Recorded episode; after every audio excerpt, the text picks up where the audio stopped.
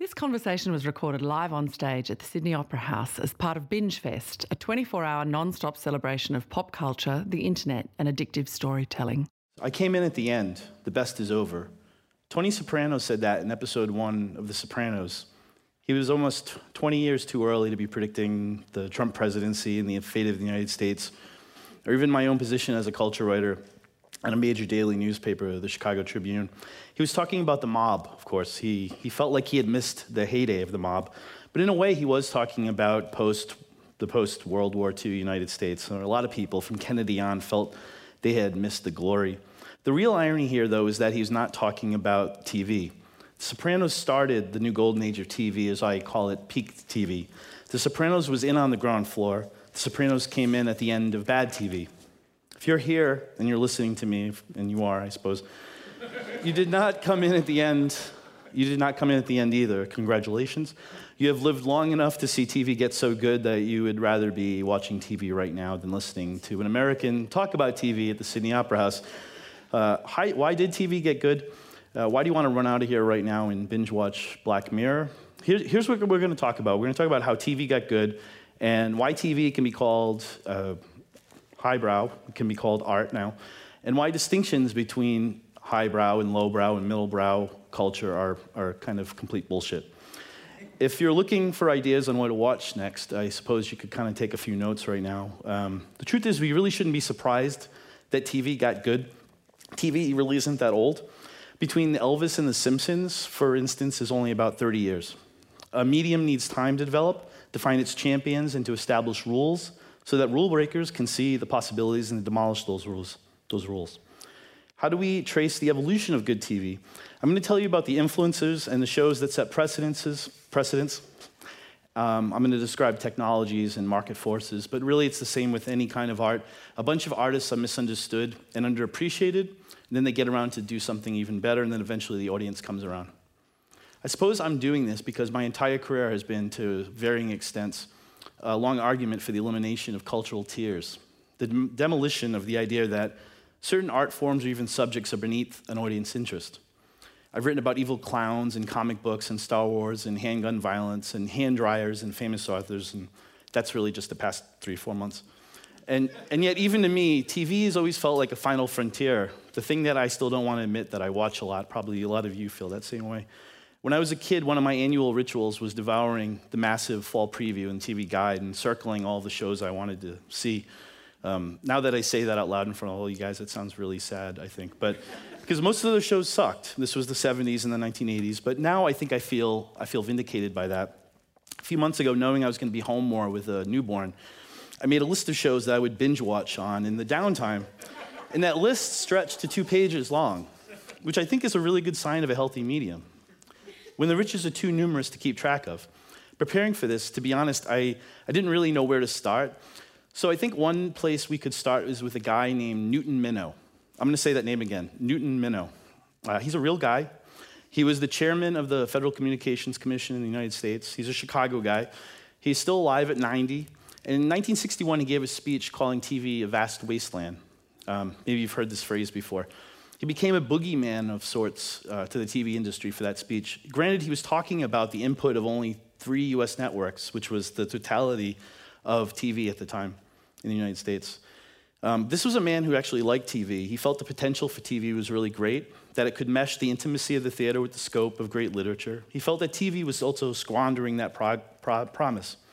He asked broadcasters to sit all day, one day, and just watch their own stations for about 24 hours he said what they would see, and this is a, this is a sample of a longer quote. They would see unbelievable families and sadism and murders and gangsters and cartoons. And my reaction to that, reading that speech again recently, is, is yeah, you're assuming this is all, these are all bad things. Uh, a new art form thinks its purpose is to make better people.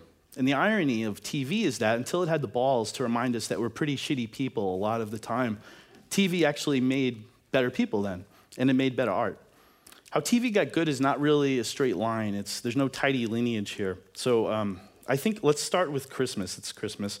So I, I thought, mm, okay, there's three, here's three quick examples of TV as a highbrow medium, Christmas style. First is a kind of offensive example. Um, HBO's Curb Your Enthusiasm. Larry David, the protagonist, he's a rich callous man. He casually eats a cookie from a holiday spread. The problem is he chooses the baby, and it's the baby Jesus, and it's a cookie nativity. So he's accused of blasphemy, and the, his response is honest. He says, I thought he was a monkey. but didn't he notice the hay and the manger? And he says, I, I thought that was part of the zoo. Um, for TV to get good, we need people we can relate to, and, and I mean truly relate to. I would do something like that. I think TV needs people who are hard to sympathize with. TV, that's what a viable art form does. It took TV about six decades to accommodate a person like Larry David, an irredeemable, a loathsome person that we also like, because Larry David, in a lot of ways, is us. Think about this Larry David, the creator of, this, of Seinfeld, uh, he created a show that was about a miserable person. What a miserable person you can be if you make enough money on a show like Seinfeld. and he was so creative, he was so successful with this at painting himself like this that Jerry Seinfeld himself, years later, he would cameo as Jerry Seinfeld on the FX comedy uh, Louie, playing himself, and not as the cheerful TV star, but as a man who sidles up to wealthy friends and who throws other friends, longtime friends, under the bus when they embarrass him. The idea, and the idea there is that we're seeing the actual Jerry Seinfeld. So let me move on to another example, the grotesque, a grotesque Christmas example. Mary Hartman, Mary Hartman. It's a, a Norman Lear created parody of soap operas. Probably many of you have never heard of this before. It briefly appeared in the 1970s. In this show, a husband, the husband of the main character, is impaled on a Christmas tree. Um, why is this important to us here? Uh, Mary Hartman, Mary Hartman, ran only one season, but in many ways, it's the missing link between quality TV today and the early days of TV. It is basically a send up of how bad TV had been. It was very knowing and it was very uneasy. There's a episode where a child evangelist is electrocuted, and there's another where hostages are taken. It was, it was, it was fucking nuts, actually, for the show. Um, in, one episode, the, uh, the housewife, uh, she obsessively cleans the dirt in her tub for the entire episode. Meanwhile, a serial killer is stalking her. Um, she's unaware of this. I would watch the show when I was homesick often from school. It aired day and night, actually, which is kind of unusual. And like a lot of soap operas, it satirized. It felt very, very sleazy, even to me at that age. The characters seemed heavily stoned and dazed and kind of unsure of things, as if they were, if they as if they were the only thing they were aware, aware of was that they were in a TV show like this. Later, Taxi, a much more successful sitcom, would present similar kind of characters, people who were not going anywhere, and it would make the audience really keenly aware that the that we knew that these characters really weren't going anywhere. For a medium to take itself seriously, I think it needs to recognize that kind of longing in everyone. Uh, finally, to cap this uh, Christmas trilogy that I'm talking to you about, A Charlie Brown Christmas. At 51 years old, it's the oldest Christmas special. It's a slight 20 minute cartoon based on Peanuts. But it's important in the evolution TV, I think, because it was quiet and it was lonesome. It was very melancholy. It didn't seem to recognize that it was a cartoon, only that it hated how co opted the holidays had become by uh, the very TV networks that were paying to air it. Uh, Charlie Brown Christmas was moving, and it had this sort of earnest embrace of religion that make audiences comfort- uncomfortable even today, which I think is kind of the point here. And without Charlie Brown Christmas, we wouldn't have The Simpsons, which is arguably, I think, maybe arguably the greatest TV show ever. Um, like Taxi, which was also produced by James L. Brooks, and also about people who weren't going anywhere. The Simpsons, that's what I'm talking about. The Simpsons uh, barely left Springfield and have barely left Springfield in their 30 years on the air. If, um, if Charlie Brown Christmas suggested that an animated show could have grace notes, The Simpsons exploded and improved on that idea. Ask yourself what The Simpsons is. Is it a cartoon? Then it's, is it just a cartoon? Is it a comedy? Is it just a comedy? Uh, it was ta- it's taken advantage of its long life and it's gotten us, given us a town of characters, each with a lot of dimensions who are not real, but not unlike, say, a Muppet on Sesame Street. They work because there's, there's no barrier. You don't feel any kind of barrier between the everyday, your everyday, and the fact that this yellow man named Homer Simpson, how he feels. You kind of feel like him, I guess. There's a play in New York and Chicago recently called uh, Mr. Burns, a post electric play. It was popular. It was very critical. It was a critical smash. I'm not sure if it's been here in Australia, but it takes place after the apocalypse. And to pass the time, the survivors tell each other um, plots of old episodes of The Simpsons. this is a serious play. Um, because those episodes, that, that sort of thing has been kind of passed down, been passed down decade by decade. Um, and they tell each other these plots, and it kind of becomes a little bit like Shakespeare. And then hundreds of years later, this is, and this is all in the play, by the way, The Simpsons really, truly have become the new Shakespeare. They've become also kind of a religion. The Simpsons are really the only nugget of culture that we're remembered by, which, and I'm kind of good with that. I don't know how you guys feel, but I'm, I'm okay with that. Because I think there's a morality in The Simpsons that's not minor. It's not, it's not, it's not, a, it's not a frivolous thing. In Game of Thrones, for instance, um, when Ned Stark is, uh, Ned Stark, sorry, is beheaded early in the show's life, uh, it's a shock because the actor, Sean Bean, he's recognizable, and Ned Stark is a good man. And in the end, that really doesn't have anything, doesn't mean, means nothing. Um, on The Simpsons, Ned Flanders, who's Homer's neighbor, loses his wife. She's killed by a t-shirt cannon at a sporting event. But, here, but it's important because Ned is also the most morally upstanding character on The Simpsons, and it doesn't matter. But see, when something like that happens, then really great art can happen, I think. Um, I think before we continue, I kind of need to clarify a few terms here. Highbrow, lowbrow, middlebrow. We're in, this, we're in the Sydney Opera House, so we're highbrow. Congratulations. Um, highbrow came first. Uh, the term dates to about 1900 when a New York journalist suggested that smarter people had higher foreheads. Uh, you, you kind of have to love that uh, the, the, term highbrow itself derives from such an aggressively stupid idea. um, it's true. Lowbrow, therefore, are the Cro Magnons among us. The, the lowbrow cultures, fart jokes, and action movies, and reality TV, and anything that you really don't have to work at to appreciate. Uh, if you're a millennial, I think you probably uh, I want to kind of underline this because it's important. Uh, people in the 20th century actually believed this bullshit. Um, a lot of people still do, actually. In, last summer in Chicago, there's a, ju- a, judge had to rule on whether certain concert venues deserved the city's tax credit that went to fine art venues. So opera and symphony and theater received the tax credit in Chicago. Meanwhile, other kind of venues that you have DJs, for instance, or rock bands or movie theaters that don't show movies with subtitles, they do not get a tax credit. Uh, in the United States, for a very long time, highbrow TV meant masterpiece theater. That's what public TV in the United States calls shows that were often imported from England. Uh, basically, if TV was British, that meant it wasn't just good, it was a masterpiece. um, it's true. To be thoughtful was to be British, too. Um, that these shows were often inert, they were kind of like D.H. Lawrence on a long steamer trip. It didn't really matter because intent, intent is kind of equated with quality here. Masterpiece Theater was actually the poster child for what the critic Dwight MacDonald would have called the middlebrow. Dwight MacDonald is incredibly important to this whole talk we're doing here. Dwight MacDonald was a major US critic in post war America, and you can't really understand how good TV got without understanding him a little bit.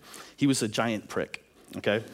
At, at Yale, he wrote, this is true, at Yale, he wrote a letter to the school newspaper decrying that the teachers who were teaching Shakespeare basically weren't, didn't, weren't up to it. He felt that Yale should not be teaching Shakespeare because it didn't have the right staff.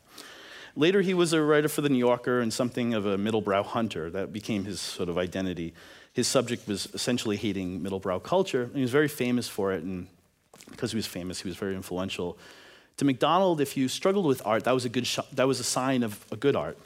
So only if you work for enjoyment can you kind of cultivate yourself, right? But middlebrow culture, the problem with middlebrow culture was that it flattered an audience's expectations of being smart and cultured. It watered down our brains, basically. To critics like Dwight MacDonald, middlebrow culture was also political.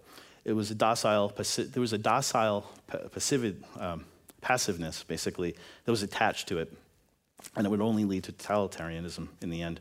He was really serious about this. Kitsch was possible because there was literacy and because we can manufacture books culture could then be cheapened. Americans, he believed, didn't really appreciate socialism because middlebrow culture had anesthetized them, basically. In The New Yorker, he wrote pans of the Encyclopedia Britannica and the King James Bible.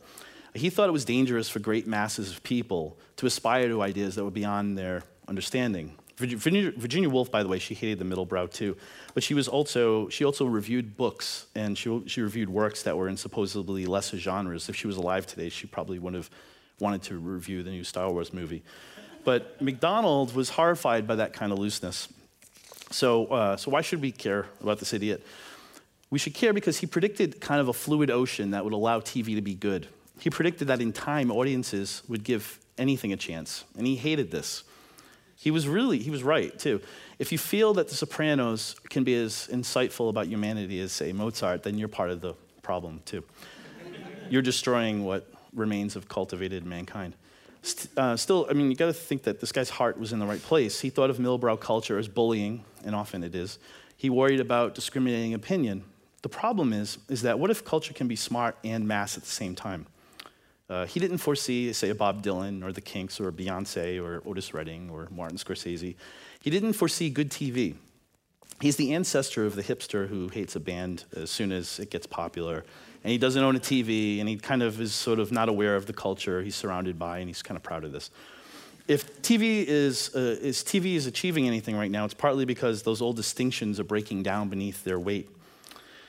We recognize now that uh, middlebrow culture, that, by, by that I mean sort of award-winning movies and, and books, are often uh, how ambitious ideas circulate widely, however watered down and understandable they've become. Culturally, critically, we're more egalitarian today. Elena Ferrante, the celebrated Italian novelist, is, is sort of classic middlebrow culture. But you'd be really hard pressed to find anybody who would complain about her. Clive James, the critic, uh, son of Sydney, he recently wrote a book about binging on TV, and he's dying of leukemia. See, it's, it's not that we've lowered our brows to accept TV, it's that we've stopped worrying if exciting and spirited, smart art is, is a problem, really. Uh, but hold, hold that thought a minute, because for decades, TV was really the ultimate in middlebrow culture at, at its best. Um, as a medium, TV was less a medium than a piece of furniture. And I mean, literally, it was furniture. The first TVs went on sale in 1946. Uh, the first US TV broadcast in this country was 1956 because of the Melbourne Olympics. Um, TV was an idiot box for a long time. I'm sure you guys have all heard that phrase. Um, but that was, it was called the idiot box because it was not physically reliable. The picture was often bad. You would break the knob off. And I mean, I grew up, we would use a pair of pliers to change the channel because we would lose the knob so often. Uh, you shelled out a fortune for a TV, and then there wasn't much to see, and it barely worked. Also, it was full of idiots. Um, the great British documentaries of David Attenborough, they flourished in the early days of TV because TV, animals were really fun on TV, which is not really that much different than how cats are really fun on your phone. um, movie stars did not do TV because it was below their own brow, right? Movie stars were much more likely to do radio then. It was important, this is really important to note because while there's still movie stars now who kind of find it a, a medium of last resort, Tom Cruise comes to mind, and I guess Jack Nicholson, uh, the nature of contemporary Hollywood, special effects driven movies, fewer movies for adults, has kind of driven TV stars too. I'm sorry, has driven movie stars to TV. That's one reason, that's one reason TV got high. Uh, Scorsese, Jane Campion, Woody Allen. When Nic Pizzolatto came up with HBO's uh, True Detectives, he insisted on a brief number of episodes and by changing the entire cast every season to attract a movie star schedule. Ironically, early on, TV established itself as a writer's medium. Movies were for directors and stars, and TV was for writers. In Hollywood, that was a kind of a backhanded compliment. But it was also a promising thing. Uh, that meant theater could kind of be accomplished on TV. The first show to be recorded on videotape was I Love Lucy in 1956. And it was important to TV's creative evolution because it meant material could be refined and selected before it aired. It also meant that TV was easier to make uh, and that because TV was easy to make, a formula would have to become a necessity at some point. Before this, the best TV was really live drama. Uh, Marty, 12 Angry Men. Videotape suggested that if you could get that kind of urgency all the time, that'd be a terrific thing. The problem with that, though, is that great directors like John Frankenheimer, who worked on early, in early TV, they didn't want to pound out episode after episode with, uh, of a show with an indefinite ending, so they turned to movies. John Frankenheimer, as many of you probably know, ended up went on to direct The Manchurian Candidate, among many others. And yet, not unlike movies or TV, great TV today, the best of TV in the 1950s and the 60s was made, were made by artists who were given the keys to the car and told to do whatever they liked. Arguably, the most important to TV's evolution early on certainly was Rod Serling. He was TV's first auteur. He was a highbrow believer, actually. He was an infantryman in World War II. He was a Jew who converted to Unitarianism. Uh, he had written the early TV dramas, uh, the early TV drama Requiem for a Dream and the early TV movie Patterns. As a uh, reward for his work, he was allowed to create a show that basically would accommodate no formula at all, only metaphor, and that show was The Twilight Zone. He took on conformity and paranoia, the fear that your neighbors are actually monsters, nuclear war, nuclear war, all often handled as a metaphor. He also died assuming that he had failed. But if you watch Black Mirror, you, you know he did not actually fail. He was also not alone in the idea that TV was inherently malleable. Before Law and Order gave us a weekly show that would be ripped from the headlines, in the 1960s, the Defenders suggested that such an idea could thrive on TV. Before The West Wing and Wire, The Wire, uh, the cultural fissures in the United States could be seen on East Side, West Side with George C. Scott, which was about a social worker in a New York uh, slum. Even a series as long running and predictable as Gunsmoke, a Western, saw genre as mutable. If characters were credible, the scenario could be worked any, any endless ways. So maybe Game of Thrones will go on forever, actually. But there's a type of person who's, who's really important in this period, too. And I call him the always on guy. You probably know exactly what I'm talking about when I just say those words the always, the always on guy. He's perpetually bland, he's alert. He says really not much, but he's got a square jaw and he's kind of handsome. He kind of represents early TV. I'm sure you know exactly what I'm talking about. Um, he was sort of the ultimate individual, right? He's key to this talk, actually, because as a child, I would watch the American talk show host David Letterman, and I thought, I would, I remember thinking this, this guy's the future. He's sort of, he's what I'm going to be watching in uh, 100 years if I'm still alive. He was, also, he was the always on guy. But also, he's always reminding us that people like him on TV were probably pretty empty and one dimensional and, and even dumb. Uh, Letterman was really subversive, making fun of people who paid his check long before corporations were really willing to play along with this kind of thing. In many ways, he was the precedent to HBO's Larry Sanders Show, in which Garry Shandling played a secretly needy, relatable creature of little substance who also happens to be the host of a talk show on a major network. Much later, uh, TV would bring that idea to a head with Mad Men, which in many ways is kind of like a funhouse mirror of, of early television. It's about authenticity, but in a sort of a prismatic way. The creator, Matthew Weiner, who's a veteran of The Sopranos, he was writing about how hard it is to truly change. So by the time we're watching Mad Men, TV is not really old TV anymore. It's kind of autopsy on the always on guy. Don Draper is the ultimate always on guy. He's fake right down to his identity. In one episode, he asks, asks a client, What is happiness? And then he answers his own question. He says, It is the moment before you need more happiness. After that, I doubt TV will ever be the same. Growing up in the 1970s, important TV was really, um, uh, really easy to identify because it was generally labeled important. It was actually the, the phrase they would use was event TV. And um, this usually meant TV miniseries. Um, today, we think about the miniseries as really groundbreaking, probably because of the way it, the subjects it took on. So, roots in slavery, the day after, and nuclear war, scenes from a marriage and divorce. The trouble is the miniseries would often kind of, um, they would often kind of blur together a little bit, and um, because it was so different from the rest of television, and you never really want to watch another one. You never really want to watch watch anyone twice. Today, I'd argue they're mostly important because episode-wise, they have a shelf life. They last only so long, nine episodes, five episodes, and they're out. See, until the last decade or so, TV still thought a regular show that worked well should work indefinitely. Indeed, TV works to an extent because it's always there and always constant, but then you have something like the paranoid 1960s head spinner, The Prisoner, which I don't know if anybody here remembers that show at all. Um, it's on reruns. Uh, it suggested that a show could end definitively, but also with a big question mark at the end.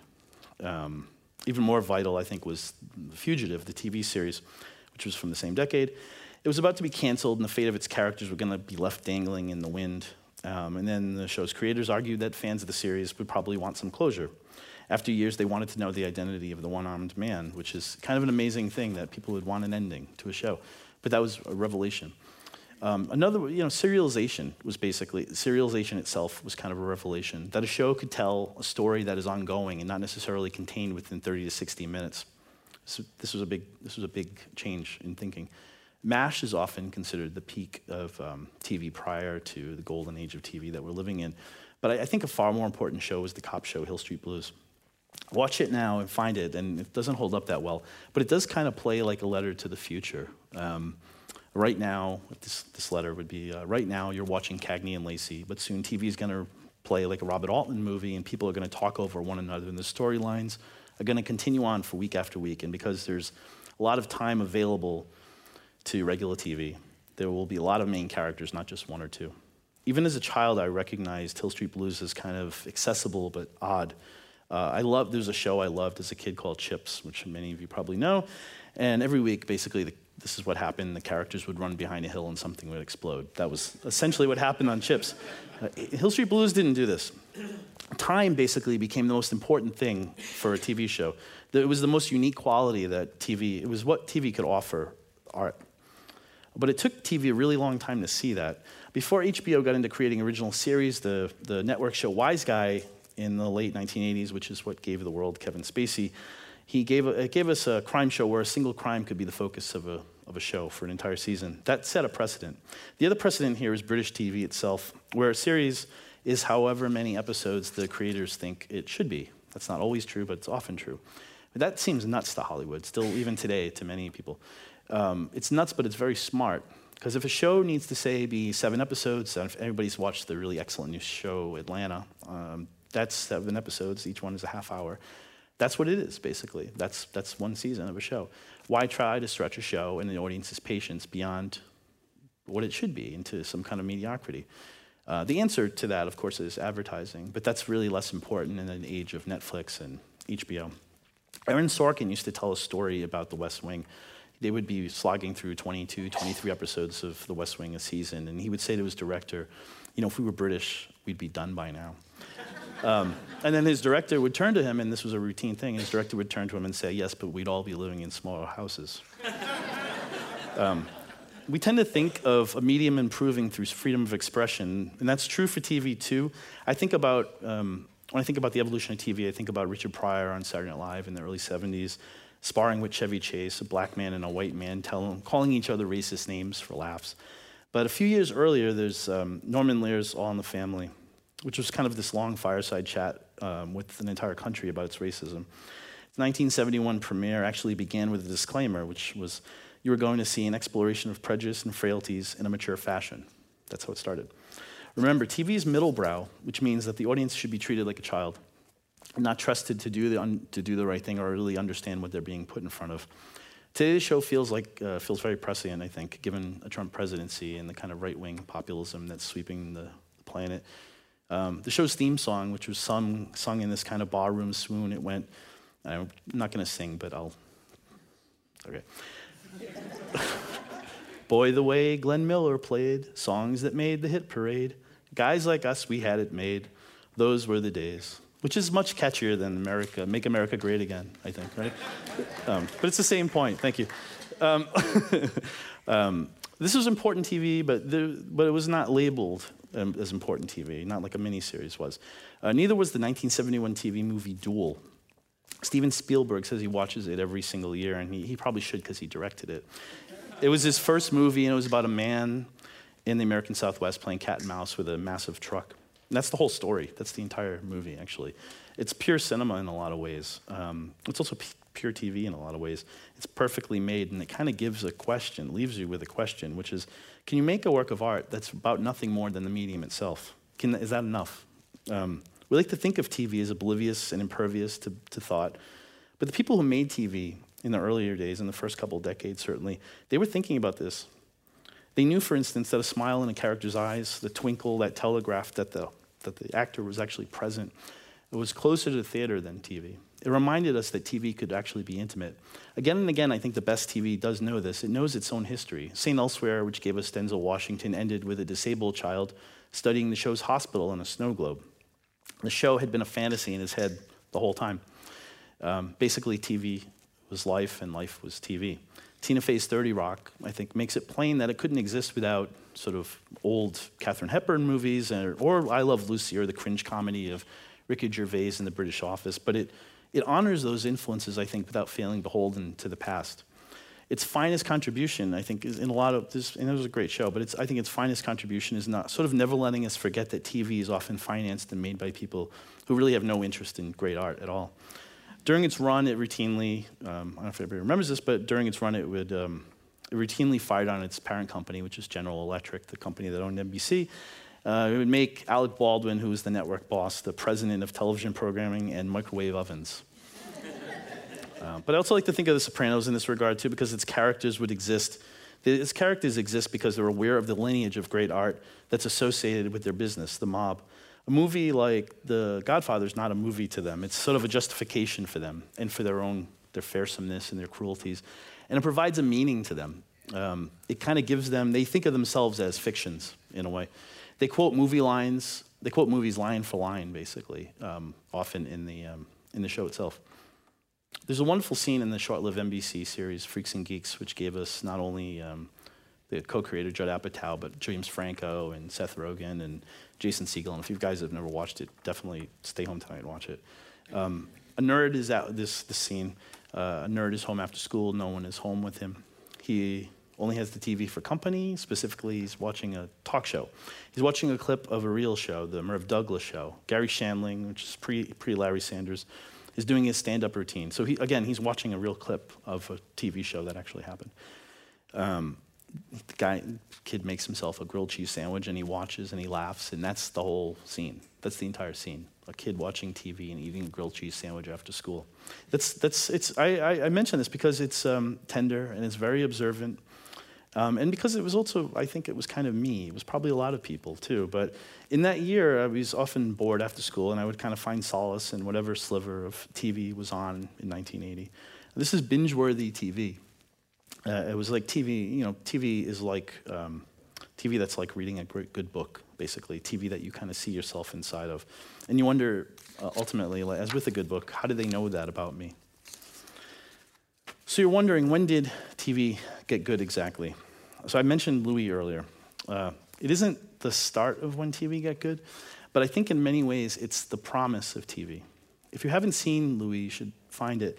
When the histories of golden age of TV are written, it's going to be significant. It treats TV as simply expression, kind of a palette for expression. It tells the story of a stand-up comic in New York, and yet in the season finale of this, the one season finale, he gets on a plane on a whim and flies to China it's New Year's Day, and he walks into a village and he finds a family and they invite him in for a meal. And that's how the season ends completely random, really ex- exquisitely random. It's beautiful. It makes no sense, sort of, in a way, but it's, it's also beautiful. Um, I mention this because the show's creator, Louie C.K., he believes one person can write a great TV show. A lot of TV still does not work this way. There are writers' rooms, of course. Feels a good show can be a mini movie or a stage play it can run 42 minutes, or it can run 32 minutes, or it can run 22 minutes. It can be a memory, or it can be a flashback, it can be a fantasy, it can be a slice of life, and it can still be the same show week after week. Uh, like Rod Serling, possibilities, I think, drive him. Also, is Louis over? Nobody really knows if Louie is over. Louis C.K. and the network FX have this deal that allows Louis to come back to the show when he feels he has something fresh to say again. That's kind of how peak TV is being made it sort of mirrors what happened during the last golden age of movies, which was roughly 67 to 1980, or Raging Bull to, to uh, sorry, um, Bonnie and Clyde to Raging Bull. Uh, movies got good. Movies got good then because the business model was upended by television. There was this laziness to the vision that was being doled out by the aging studio heads. TV film needed film needed fresh eyes. TV is now getting good because the model has also changed again, but partly by technology streaming and subscription services like Netflix and HBO a show can have a small audience and still be a success if the network feels it's a necessity. Netflix is actually notorious for letting very few people know how many people are actually watching a show like House of Cards. Very few people know know those numbers. Indeed, if you don't, you don't even need a TV to um, binge on TV now. Did you know that in 2015 was actually the first year since TV was introduced that the number of homes in the world uh, that own at least one TV has decreased, has not, it's not increased. And that's basically because good TV can exist outside of TV now. Uh, it's a good thing for a culture that wants to be diverse and emphatic. Uh, celebrated Transparent on Amazon was not, it's not even on a TV network. Uh, it's about the transgender community. A show like Broad City on Comedy Central, which is basically girls without the preciousness, uh, exists. uh, it exists because its creators, two young women, just basically decided to make a show uh, online first, then it got picked up. Creatively, a couple of shows in the mid 90s, I think, heralded peak TV, which is what we're living through right now. Uh, the first that come to mind, the first that comes to mind, really, is the Larry Sanders Show on HBO. I, I really can't say enough about the show.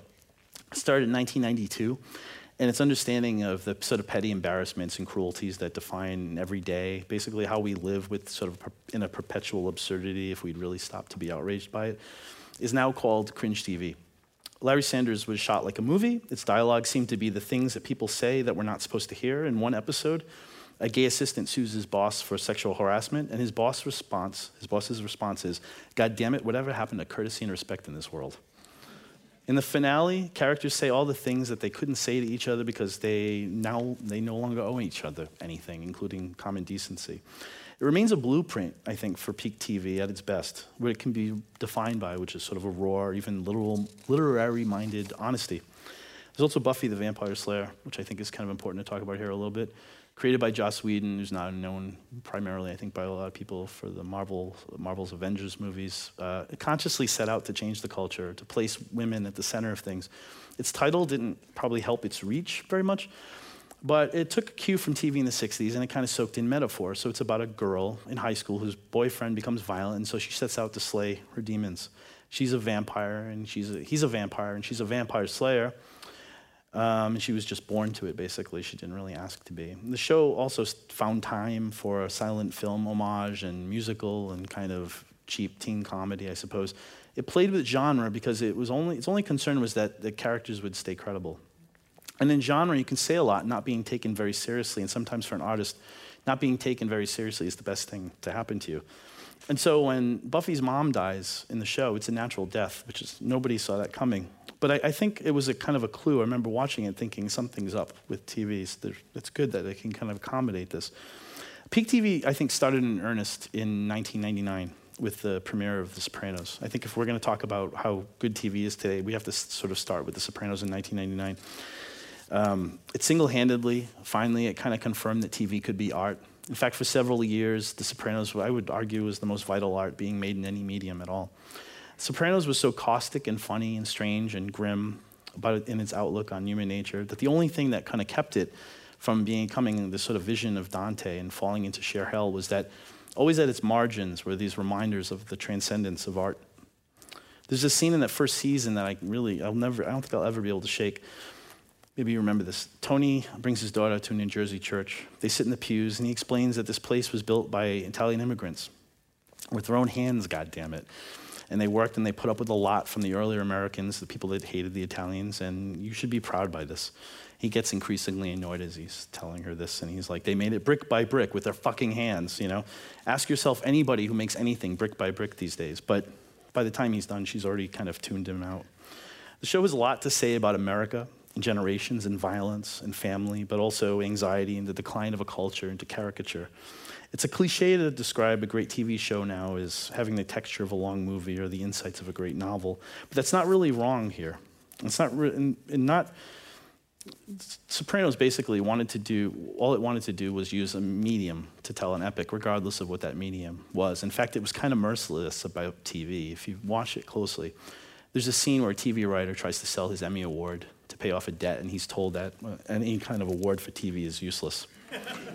um, cre- creator David Chase had real contempt for art without ambition, regardless of what it was. I spent a lot of time with him on stories over the years, and um, he's like his show. He doesn't really suffer fools at all. Talking to him is to kind of be reminded, a little bit like David Simon, and the, who made The Wire, and Joss Whedon, uh, who made Buffy, and even Tom, Tom Fontana, who made Oz which kind of gave HBO the confidence to take on The Sopranos. Um, TV kind of needed people like David Chase to aim high, people who kind of want to show you in a pointillistic fashion, um, face by face and scene by scene, how the world truly works. TV was prime for generations for this up, had been prime for generations for this upheaval, and now that it was facing this unrelenting market forces like video games and the internet, uh, it was given the expanse to do it. These are people who don't really care about what TV is supposed to be like. By that I mean David Chase and David Simon. At least in certainly in, in um, David Chase's case, they were, had worked in TV for so long that they kind of knew how to crack it open a little bit. Um, fun fact: years earlier, on a show called The Rockford Files, which Chase had worked on, he wrote an episode about gangsters who hang out in a deli, and the characters' names are Carmela, Anthony Jr., and Tony. Uh, it's hard to overstate really how important the, Sim- the Sopranos is. Because of The Sopranos, TV asserts itself as a writer's medium again. Because of The Sopranos, a uh, World War II series like Band of Brothers, created by Steven Spielberg, naturally lending itself to some sort of bombastic nature. Instead, it focuses really on the quiet and the people in those situations. Because of The Sopranos, TV embraces the anti hero Because of The Sopranos, TV aspires to the grandeur of film, and you could see Breaking Bad for that. Because The Sopranos, again, which is often very funny, TV decides that comedy doesn't really actually have to be funny, haha. There's this great unappreciated show on Comedy Central that I love. It's, it's over now, but it was, it was called Review. It lasted only two seasons.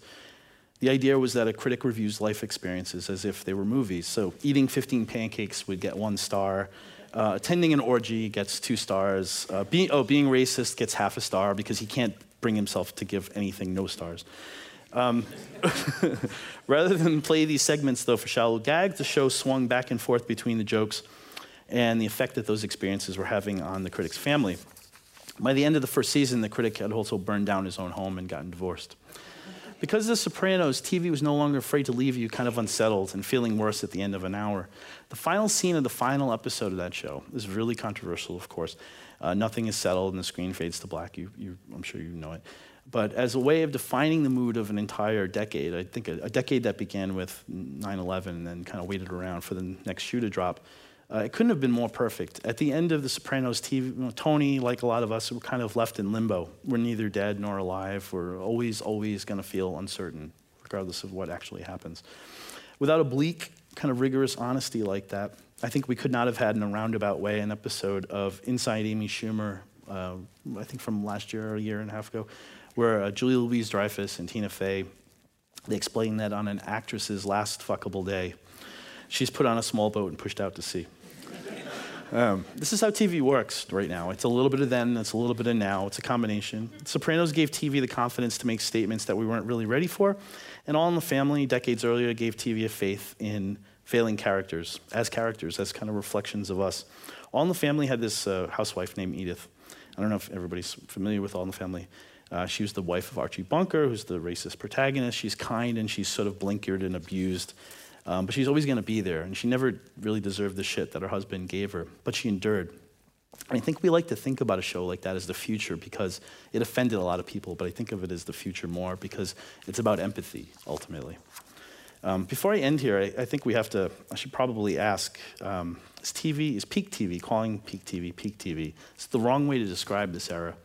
I think, you know, it's, it's, it's tough because in a way it does sort of suggest that with the peak there's a decline. There are many historians who call the 1950s the golden age of peak TV. Mainly, it seems because of I Love Lucy and the great live dramas of the period. Using that standard, the American critic David Bianculli, he calls our age the platinum age of TV. In the record business, a gold record is, is a bestseller, but a platinum is even better. It's kind of a phenomenon. I take a bus to work every day the, to the Tribune, and I've noticed that far more people tend to be watching TV shows on their devices at 7 o'clock in the morning than reading. TV has taken the place of movies as far as relevancy goes. It seems to have taken the place of reading for a lot of people.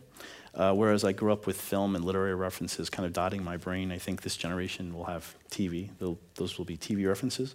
Whereas I stayed up all night reading a book. Um, now you binge. Uh, I do a little bit of both. Probably most of you do a little bit of both. Peak TV means room, though, I think, for competing visions. If it were all innovation all the time, it would not allow anyone in. And the nice thing about peak TV is that it wrestles with legacy. If I have a reservation about peak TV, it's that most of peak TV, even some of the best work, uh, like Breaking Bad, like Mad Men, it aspires to timelessness of cinema, but stylistically it kind of can come off looking a little flat and even cheap. It's, it's a trade off, I think, for all the screen time that they're given. There's not much money left to spend on the production. Um, there's not, uh, relatively speaking. That's not really a serious drawback. A seri- the serious drawback, the one that I can think we have to sort of wrestle with in this age, is this. If we don't have all the kind of time that we say we never have, then how do we actually binge as much as we want to? The trouble within everything from every generation available all at once kind of culture is really who has the time. The president of FX himself told press a couple of years ago that um, there's too much good TV. And, and he was serious. He felt there was too much good TV. My Netflix queue is full of shows, and probably yours too, who you, um, that I just take for granted. The structure of a show like The Wire really requires a lot of patience, at least as much patient, patience as it takes to read a short book, before you can really see sort of what's, what it reveals about itself. The challenge of peak TV is to stand by, stand by itself as art. You want TV to do for you what art has always done. You want it to show you that you're not alone in the universe, that the world is vast. and there's still things left to explore. The challenge ahead for Peak TV, I think, is to have the confidence to fail again and again, and with every with more ambition every time, without losing my mom. Really, I think who I think of as my mom gets it, then it's fine. Um, TV got high, I think, but its glory is going to sort of always reside in the middle. And so, as uh, Larry Sanders would say, you may now click. Thank you. If you enjoyed that talk, please subscribe to our iTunes channel for more challenging, inspiring, and robust discussions live on stage at the Sydney Opera House. Featuring guests such as African American activist and co creator of the Black Lives Matter Network, Alicia Garza. Every single second of my life, I'm aware of the fact that I'm black and that that has implications for whether or not I live or die. Spoken word performer and former frontman of Black Flag, Henry Rollins. When I drove back to Washington going, wow, I was in Black Flag for 90 seconds, man, that I'm going to talk about this for the rest of my life. Former South Sudanese child soldier turned defence lawyer, refugee advocate, and New South Wales 2017 Australian of the Year, Deng Adut. No child should be given a gun, should be Even video games, they're quite uh, hurtful. I don't play video games. Don't want to go there and have a, uh, flashback. I don't want to see me shooting somebody. It's a long story, a brand new Sydney Opera House podcast first series that unpacks the stories behind the ideas of some of the world's leading thinkers and culture creators. Subscribe to It's a Long Story now on iTunes and Stitcher.